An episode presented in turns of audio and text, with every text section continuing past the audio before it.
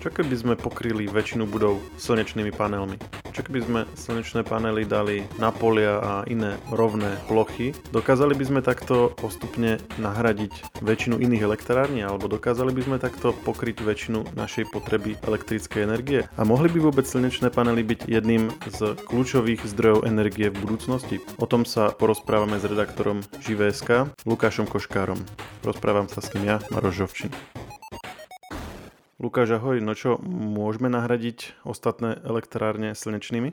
Ahoj Maroš. No tak na toto presnú odpoveď nepoznáme zatiaľ, či naozaj dokážeme nahradiť úplne všetkú energiu, e, ktorú potrebujeme aktuálne totálne solárnymi panelmi, absolútne, že by sme nepoužili absolútne nič iné ale jedna zo štúdií tvrdí, že teoreticky je možné uspokojiť dopyt ľudstva po energiách len solárnymi panelmi, ktoré by pokrývali zhruba 0,3% pevninského povrchu na Zemi. Čiže keby sme pokryli pevninu, všetku pevninu na celej Zeme guli slnečnými panelmi, tak 0,3% toho územia by nám stačilo na to, aby sme pokryli všetku spotrebu energie celého sveta. Ako by to v praxi vyzeralo, že kde všade by museli byť tie slnečné panely, že bolo by to že jedno miesto, že dajme tomu, že Saharu by sme celú akože nimi obložili, alebo ako mm, povedali niečo o tom, ako si tom predstavujú autori tejto štúdie? Nie, nie, práve, že známy projekt z minulosti o nejakej veľkej e, e,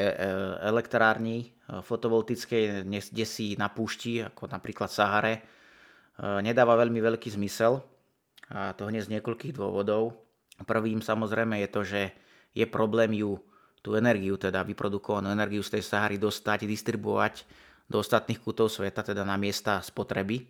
A ďalší ten problém spočíva v tom, že naozaj nie je dobre koncentrovať nejakú veľkú, nejaký veľký zdroj nejakej energie, čiže to energia alebo akákoľvek komodita, nazvieme to komoditou, e, na území jedného štátu, respektíve niekoľkých štátov, ktoré majú takisto nejaké svoje záujmy a môžu si potom následne diktovať podmienky voči ďalšiemu svetu. Tak to bol taký ako extrémny príklad, ale o čom sa bavíme? Bavíme sa o tom, že štáty by mali vyčleniť nejaké veľké územia v rámci svojich hraníc a každý štát by si tam urobil dve, tri nejaké obrie farmy, niečo na spôsob toho, ako dnes mám každý, alebo nie každý, ale mnohé štáty majú povedzme jadrové elektrárne alebo podobne, že toto by bola tá cesta. Alebo ešte nižšie, že že dajme tomu každý dom by mal nejaký svoj panel alebo, alebo takto. No, možnosti sú otvorené, sú tak povediať nekonečné, aj tak by sa to dalo povedať. V podstate daná štúdia, ktorú, ktorá je teda výsledkom nejakej, nejakého medzinárodného panelu vedcov, táto skupina teda bola vedená Dánskou Aarhuskou univerzitou. Je tu teda v tej štúdii uvedené, že vo všeobecnosti by sme mali čo najväčšej miere využiť povrch, ktorý máme k dispozícii, ale najefektívnejšie.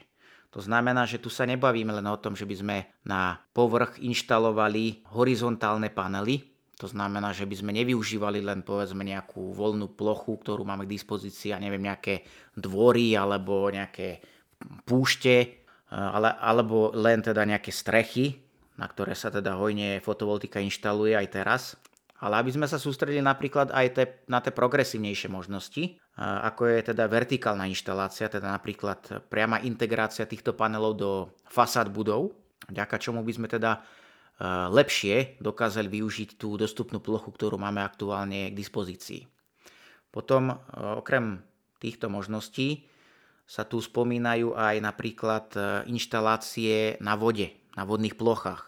Sú reálne už funkčné inštalácie solárnych elektrární, ktoré plávajú na hladinách vodných nádrží.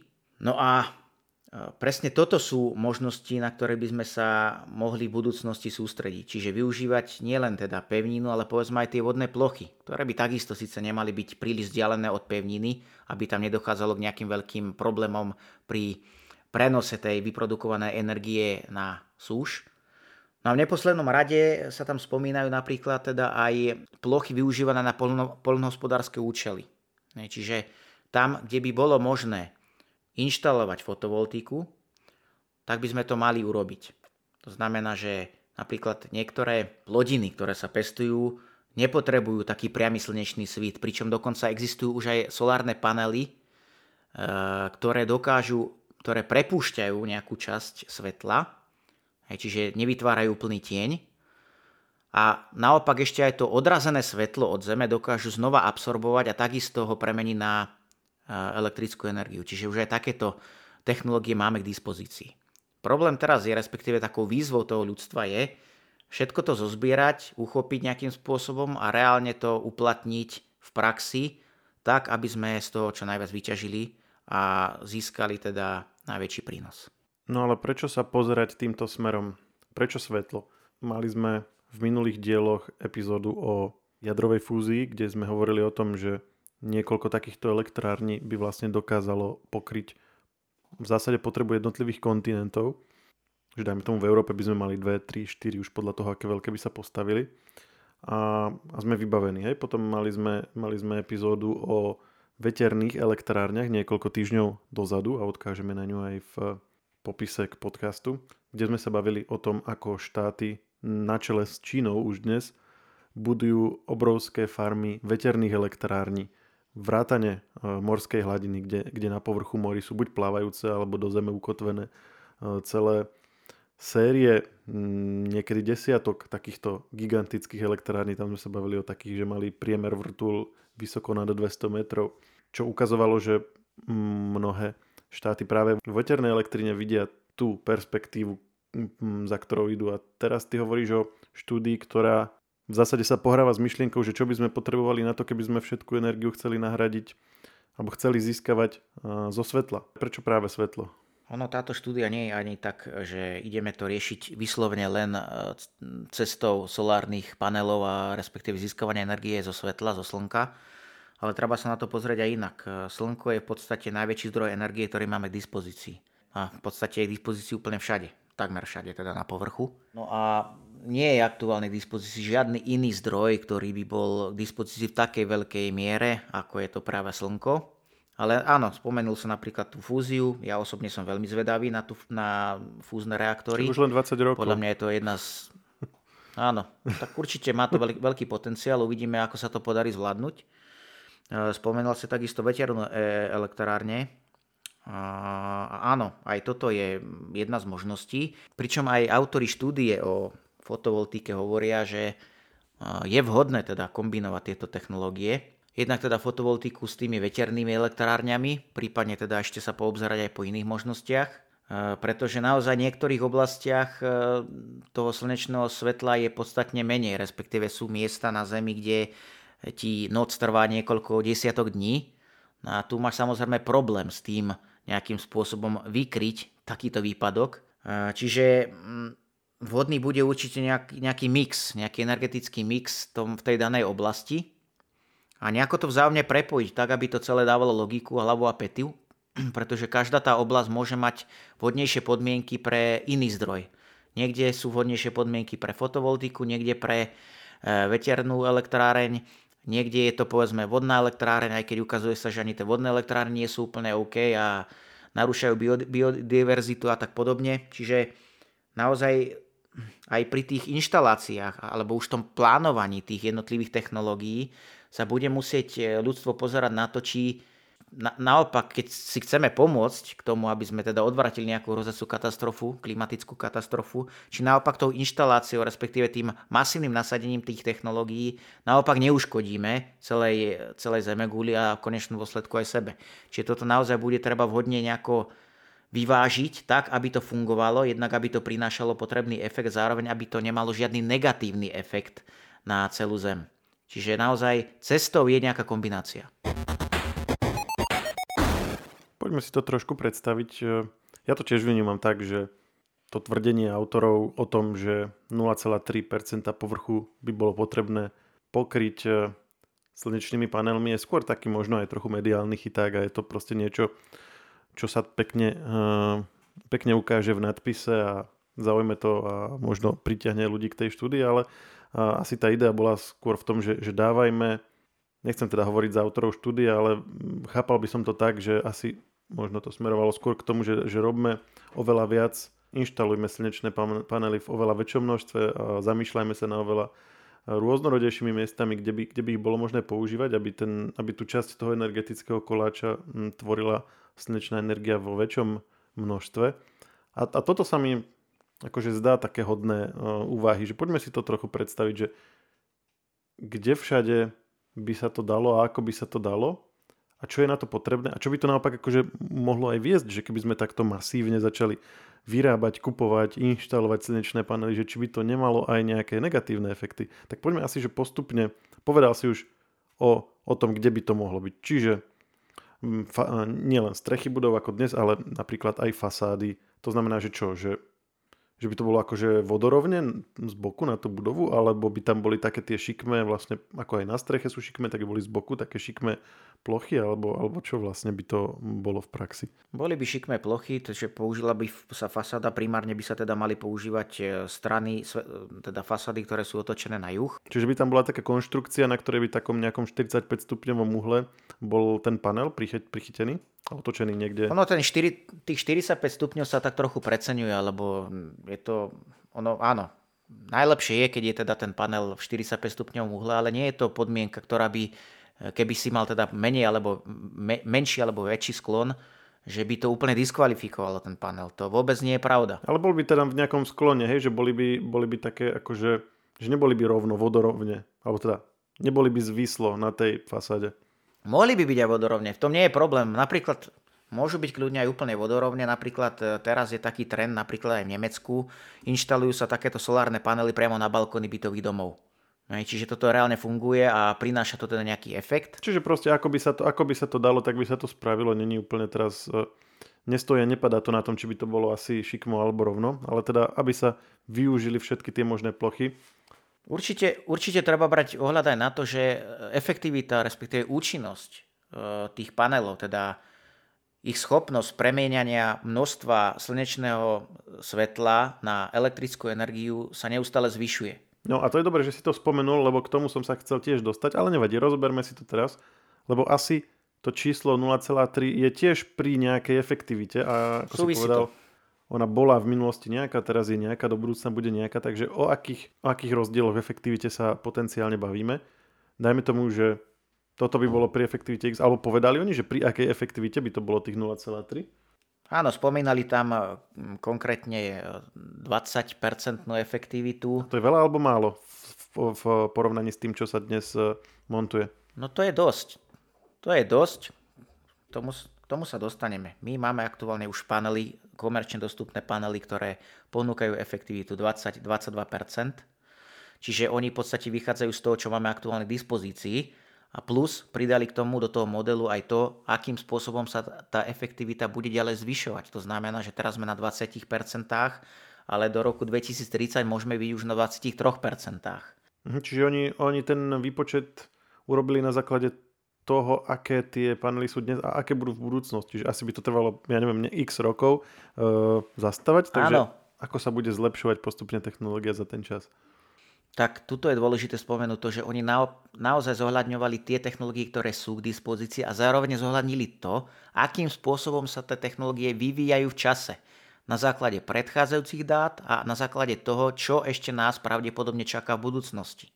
Čiže tu nie, to nie je o tom, že máme tu solárne panely, ktoré majú efektivitu 10%, ktoré sa vyrábali pred, neviem, 20-30 rokmi a teraz sme stále na tej istej úrovni. Nie, my sme sa zásadným spôsobom posunuli. Taký bežný solárny panel, ktorý dnes dostaneš na budovu, ak, ak dostaneš dotáciu, ak sa, si akože jeden z tých, z tých šťastných, že sa ti aj nejaký reálne ujde, tak tie majú koľko asi tak percent? Ako hovorím, okolo tých 20 až 22% Je to plus minus tam niekde. To je taký, taký, taký štandard priemyselný dnes. Áno. Áno, áno, ale samozrejme tu je dôležité opäť spomenúť, pri akých podmienkach sa tieto účinnosti merajú. To nie je tak, že ty si to teraz e, pricapíš na e, strechu a hurá, budeš mať 22% efektivitu premeny slnečného žiarenia na elektrinu. Je to merané v určitých laboratórnych podmienkach. Čiže je to urči- merané pri nejakých stupňoch Celzia, konkrétne je to 25 stupňov Celzia. Počíta sa tam s nejakým množstvom dopadajúceho slnečného svitu na ten panel a pričom samozrejme obloha je úplne čistá. Ale takéto podmienky ty tu nemáš počas celého roku. Tebe sa tie podmienky neustále menia. Takisto aj počas dňa. Ráno máš úplne iné svetelné spektrum, ktoré dopada na ten panel, iné máš e, na obed a iné máš večer. A toto všetko má vplyv na tú účinnosť. Čiže Áno, my sa tu bavíme o nejakých 20-22%, ale je to všetko merané v nejakých laboratórnych podmienkach, ktoré nie vždy sú dosiahnuté, väčšinou teda nie sú dosiahnuté uh, tieto podmienky aj v bežnej praxi. To je dôležité spomenúť. No a Okrem toho teda, že teda sme aktuálne teda v tej komerčnej výrobe, masovej výrobe na tých, na tých 20-22% v laboratórnych podmienkach. Áno, ale to je stále, stále je dobré si to povedať, e, že na, akom sme percent, na akých percentách sme, boli sme a budeme, aspoň pre tú referenciu, že nemusí to byť e, úplne zodpovedajúce skutočnému stavu, ale vieme si porovnať, e, ako rýchlo ten, ten vývoj zhruba napreduje.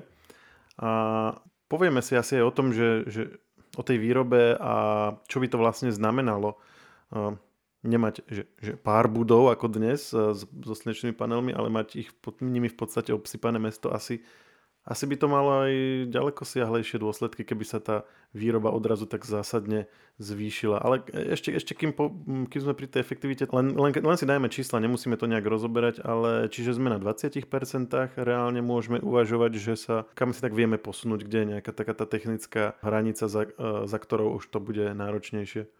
No reálne mm, sú už e, vzorky, respektíve sú už laboratórne testy aj článkov, ktoré dosahujú energetickú účinnosť okolo 27%. A to sa bavíme teraz o, o solárnych článkoch na báze kremíka.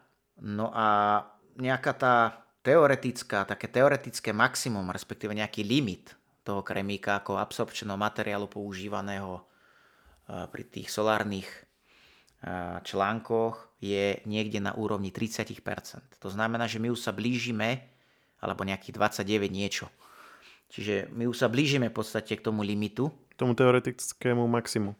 Áno, teoretickému maximu, ale to neznamená, že nemôžeme ísť ešte ďalej. Potom je cestou kombinácia rôznych materiálov, pretože každý ten materiál dokáže absorbovať iné svetelné spektrum to, z toho slnka. A nejakou kombináciou týchto materiálov sa vieme dostať aj nad 30, 30%. Čiže my sa nezastavíme na tých 30%, už sú dokonca solárne články vyvinuté, ktoré majú vyššiu účinnosť ako 30%. Čiže nie je to tak, že by sme sa teraz zastavili na 30% a dosť. Čiže aj s týmto teraz autori počítali, že naozaj máme tu nejaké možnosti ďalšieho napredovania, ale bude si to vyžadovať ďalší výskum, vývoj a samozrejme v neposlednom rade aj zvládnutie tej hromadnej produkcie, pretože na jednej strane áno, dá sa niečo vyvinúť v laboratórnych podmienkach a je už niečo úplne iné zvládnuť hromadnú výrobu. A pri nejakých normálnych nákladoch, aby si mohol teda tie solárne články predávať za nejaké rozumné ceny, ktoré by aj niekto reálne kúpil.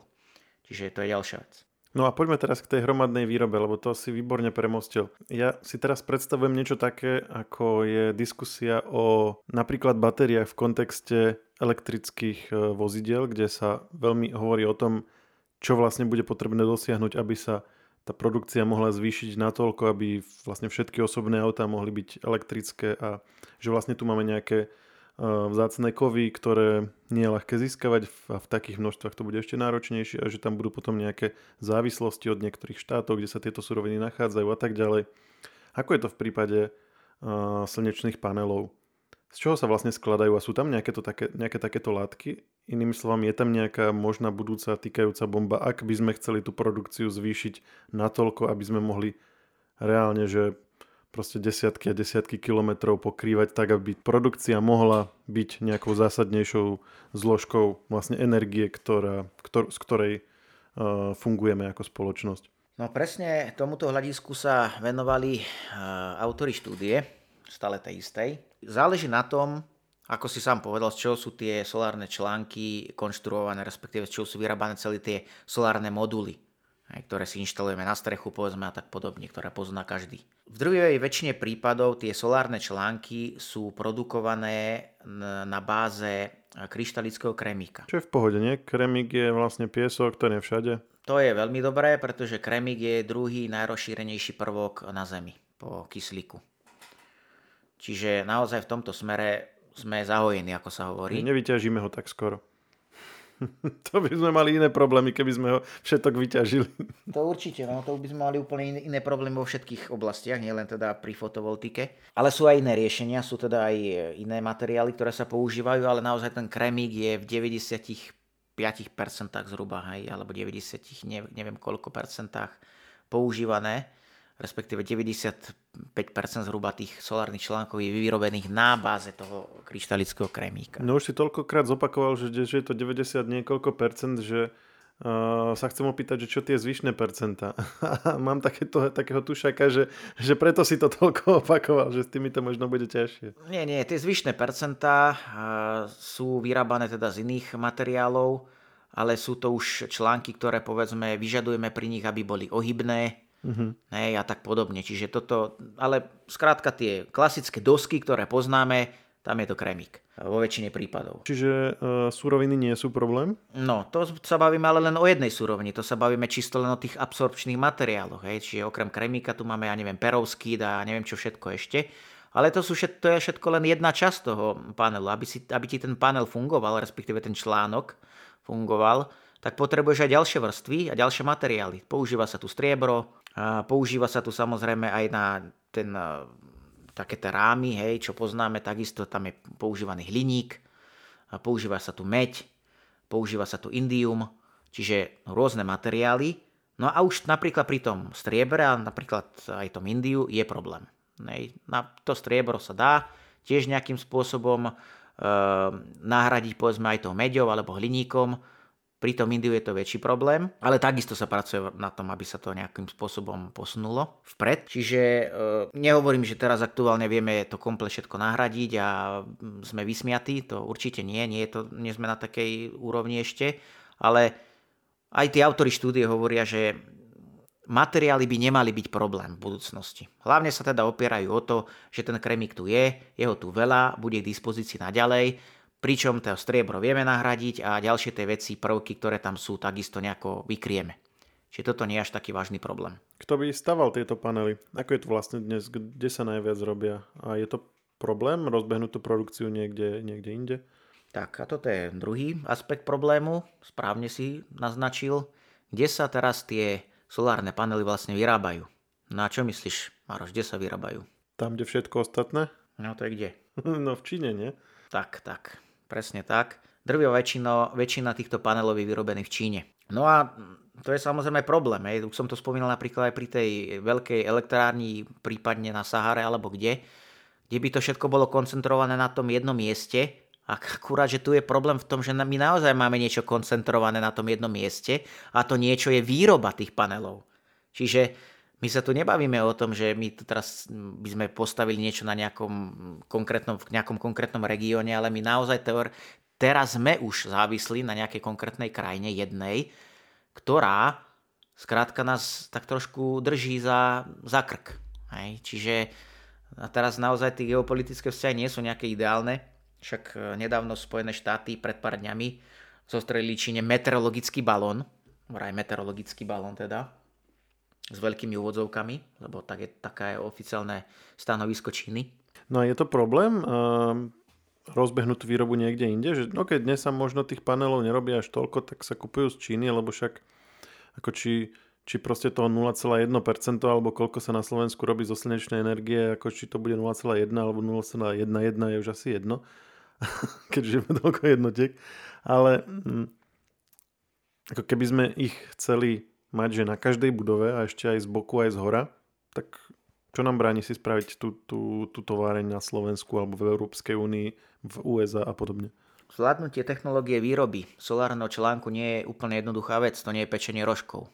Hej. Čiže asi tak by som to povedal. Ja to prirovnávam aj k tej výrobe polovodičov, respektíve čipov, Vieme veľmi dobre, aký, aký to bol problém, aký to je naďalej problém. Európa v podstate nie je sebestačná vo výrobe čipov a nie je sebestačná ani vo výrobe solárnych článkov a celých modulov. Čiže je to veľmi podobný problém a zvládnuť tú výrobu si vyžaduje obrovské masívne investície, ktoré tu aktuálne nemáme a neviem kedy budú.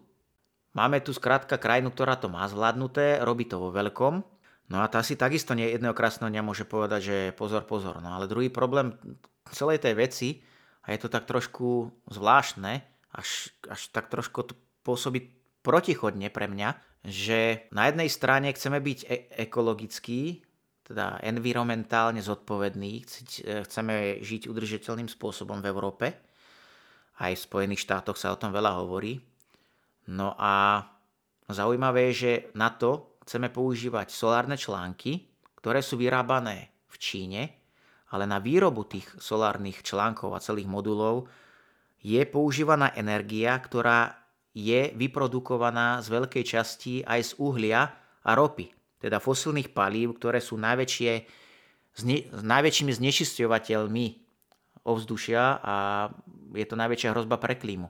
Takže my vyrábame solárne panely v Číne, teda nie my, ale Číňania, potom na ich predávajú sem Tí Číňania to vyrábajú, kto vie ako. Ten zdroj tej energie, ktorú na to využívajú, sú, je, teda tie zdroje sú získané takými všelijakými nečistými spôsobmi, ako nečistými myslím teda e, z fosilných palív. A my to tu potom skupujeme, inštalujeme to, tvárime sa, aký sme zelení.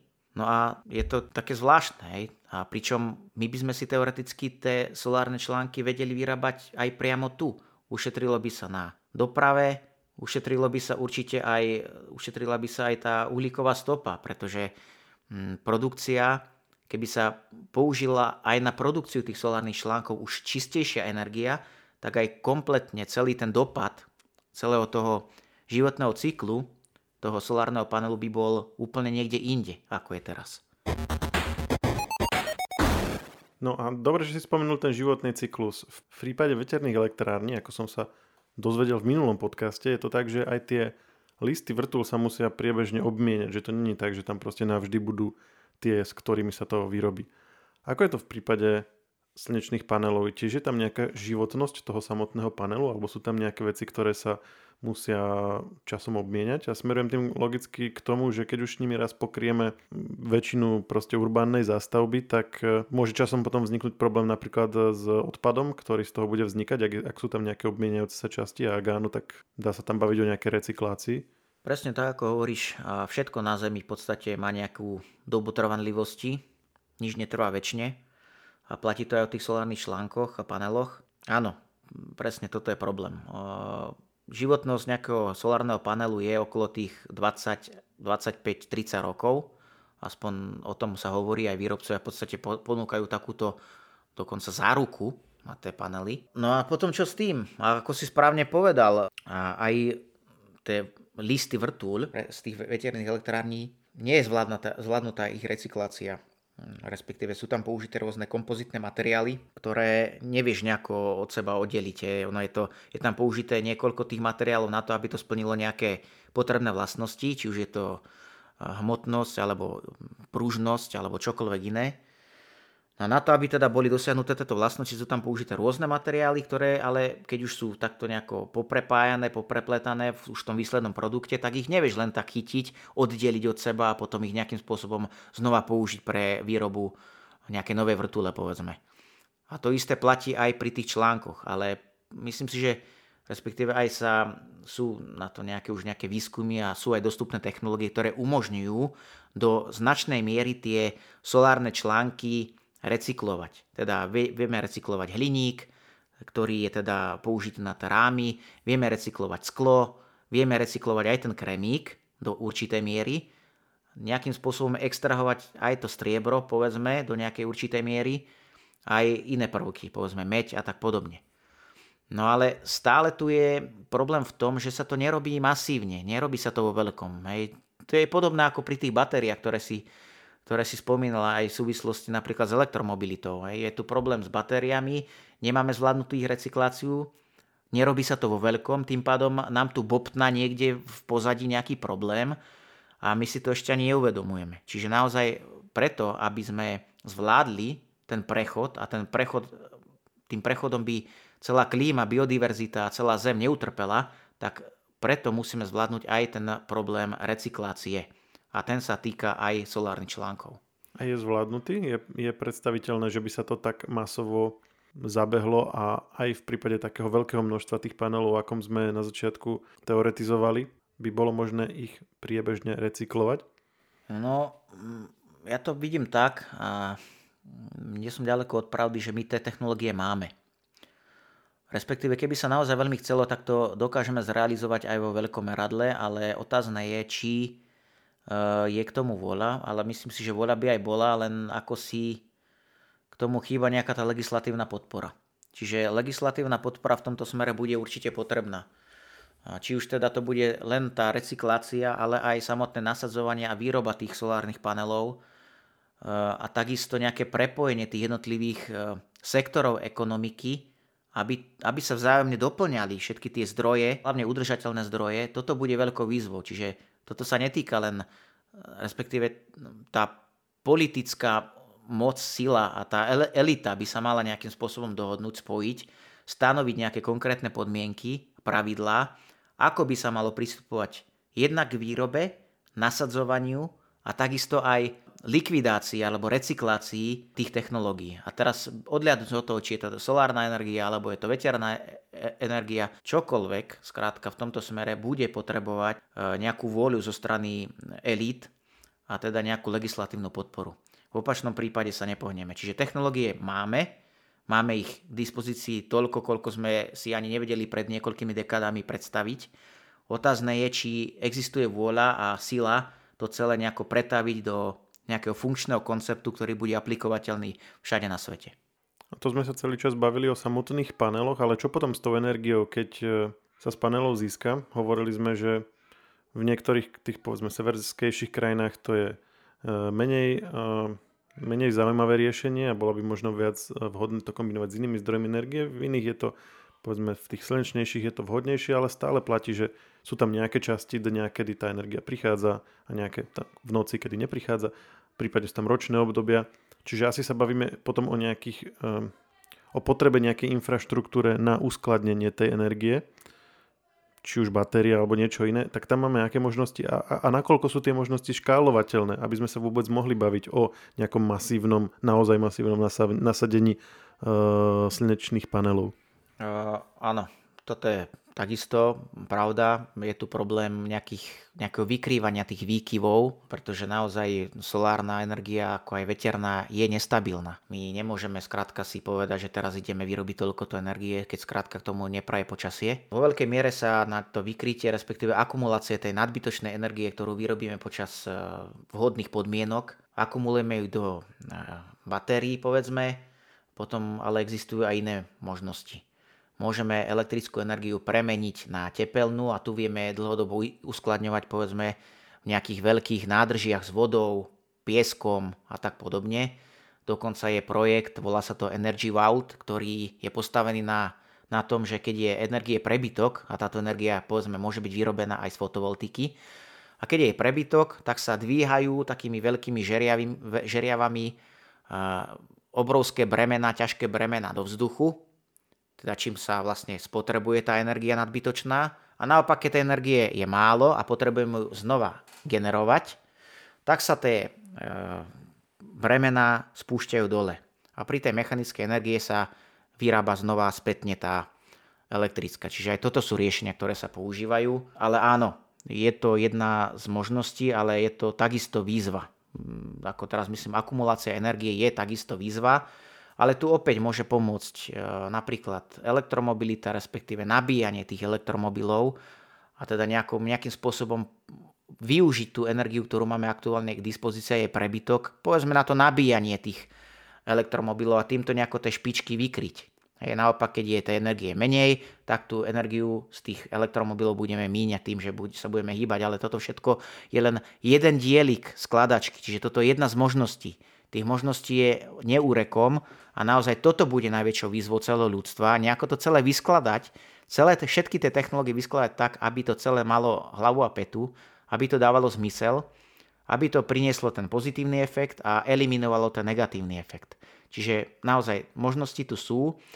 Okrem teda týchto možností, ktoré som spomenul, ešte sa veľa hovorí aj o iných e, možnostiach a materiáloch, ktoré vieme použiť na uskladnenie energie ale o tom budeme potom mať ešte nejaké ďalšie výstupy, takže to tu teraz nechcem nejako rozoberať. Myslím si, že to ani nie je tejto chvíli potrebné. Ja celý, celú túto našu epizódu vnímam ako taký úvod skôr do tej témy alebo také zamyslenie sa nad tým, že je tu aj možnosť získavania oveľa väčšieho množstva energie zo slnka, než ak to dnes robíme. A zároveň, že tu je nejaký, nejaká tendencia už, už dnes uh, využívať slnečné panely, robiť si dávať si ich na strechy, využívať rôzne dotácie, tu štátna podpora a tak ďalej. A preto je podľa mňa vhodné zamyslieť sa nad tým, že ako by to vyzeralo, keby sa tento trend posilnil ešte oveľa, oveľa viac a z tohto hľadiska je to zaujímavé. A ja prezradím, že ty sa vlastne tejto téme venuješ obšírnejšie a asi chystáš aj sériu textov na túto tému. Je to tak? Áno, máme pripravenú sériu textov aj s odborníkmi, budú to rôzne rozhovory. Ako sme odštartovali minulý rok vlastne niekoľkými článkami, sme tak povedz naťukli takúto tému tej, tej úspor, úspor energií, či už je to v domácnosti alebo všeobecne v celej ekonomike, tak určite chceme v tom pokračovať. No a samozrejme nemôžeme sa zameriavať len na tú úsporu, ale aj na produkciu tej energie. Ale na to sa treba skrátka pozerať obšírnejšie. My sa nemôžeme venovať len jednej oblasti, pretože jednotlivé tie oblasti, ako som to načrtol už tu, v tomto podcaste, sa vzájomne doplňajú, sú vzájomne prepojené, vzájomne sú závislé. Čiže naozaj tu všetko so všetkým súvislí. Je to v podstate celá Zem navzájom súvisí, či je tu už klíma, je to to isté ako ľudský organizmus. A pokiaľ my chceme niečo riešiť a liečiť nejakú chorobu, ktorou teraz je klimatická kríza, a je to obrovská choroba, tak sa na to musíme pozerať komplexne. Inak to nepôjde. Čiže preto sa tomu budeme venovať zo široka a myslím si, že sa poslucháči a čitatelia majú na, čo tešiť. Určite, ak nás počúvate mm, v najbližších dňoch po vydaní, tak nájdete jeden článok. Ak si našu epizódu nájdete neskôr, tak ich možno nájdete už aj viac. Na ten existujúci odkážeme aj v popise k podcastu a ak by sa vám ešte chcelo počúvať, tak e, práve včera sme vydali jeden podcast o chatbotoch. Mm, určite všetci poznáte chat GPT, s ktorým teraz cez skúškové vo veľkom štýle študenti e, dostávali dobré známky. Faktom je, že do tohto riešenia vo veľkom investujú nielen Microsoft, ktorý priamo za riešenie na báze chat GPT bude využívať v rámci svojho vyhľadávača Bing, ale aj Google, ktorý chystá svoju vlastnú odpoveď a je dosť možné, že práve toto bude spôsob, ktorým budeme v budúcnosti vyhľadávať informácie na rozdiel od dnešného googlenia. Túto epizódu, ako aj všetky ostatné, nájdete tak, že si do vyhľadávača vo svojej podcastovej aplikácii napíšete technologický podcast Share. Lukáš, ďakujem, že si si našiel čas a počujeme sa zase niekedy na budúce. Ďakujem a ja teším sa. Ahojte.